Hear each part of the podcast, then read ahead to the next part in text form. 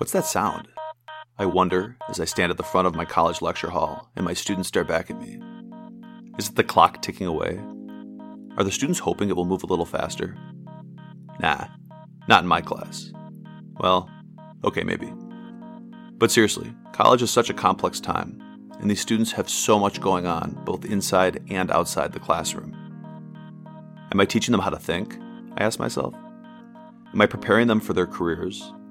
Is the college experience getting them ready for that next step in their lives? Why am I asking myself so many questions? Shouldn't I be teaching right now? As I continue to talk and point at my presentation, I can't help but wonder as I look back out at my students what is going through their minds? I only wish I knew. Well, I guess I could ask them that question. Maybe I could even listen to their answer. I am Dr. Brown.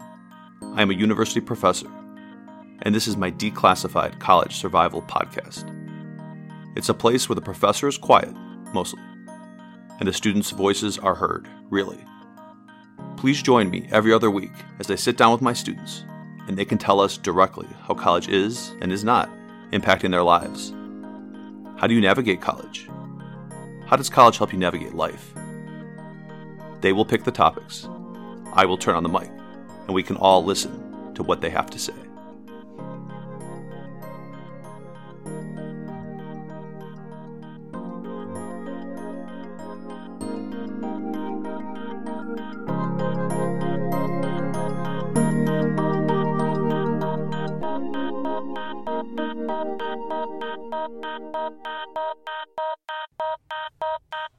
Hello, I'm Sebastian, and I am a junior studying biomedical sciences.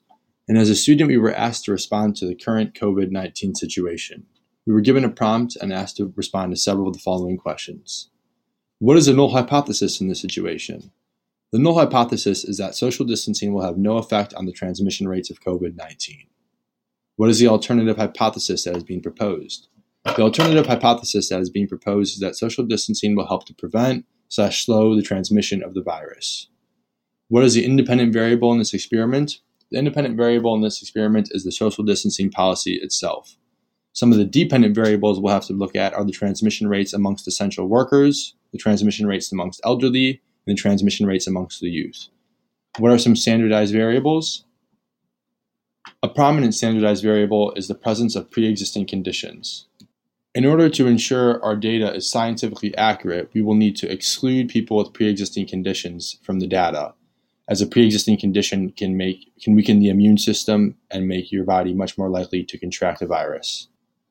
Predicting ahead, what would the data have to look like in the end for us to reject the null hypothesis and accept the alternative hypothesis as tentative truth? In order to reject the null hypothesis, we will need to see a decline in the transmission rates where social distancing is taking place with this information, we can go ahead and say that social distancing does slow the rate of transmission. Why is having a basic understanding of hypothesis testing and the scientific method important for you during this COVID 19 time? Do you have a duty as a citizen of the world to have such a basic understanding of the sciences?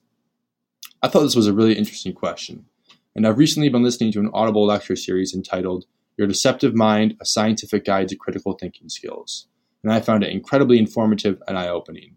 You can probably deduce from the title it places an emphasis on the learned skill of critical thinking. It discusses fallacies and logic. One fallacy that is discussed that is incredibly pertinent to the current situation was the authority fallacy. This fallacy states that just because Dr. John or PhD Dave said this, it must be true. One must still understand that the individual is an authority in the matter and their statement should not be taken lightly. But trust nothing and question everything. From there, you can deduce the truth. I believe it is absolutely essential to have a basic understanding of the sciences in order to critically evaluate the narrative we are all being given. Thank you. Well, that's it for today's episode of Dr. Brown's Declassified College Survival Podcast. My students and I hope you enjoyed the conversation. If you are a college student or know of a college student who would like to be interviewed on this podcast, please contact me at brownsciencegroup at gmail.com and we will set up a time for an engaging discussion. Please remember to subscribe, like, rate, and share this podcast so others may benefit from hearing the voices, views, and insights of these college students. Please join me again next time when I will sit down with a new group of college students They will pick the topic. I will turn on the mic. We can all listen and reflect on what they have to say.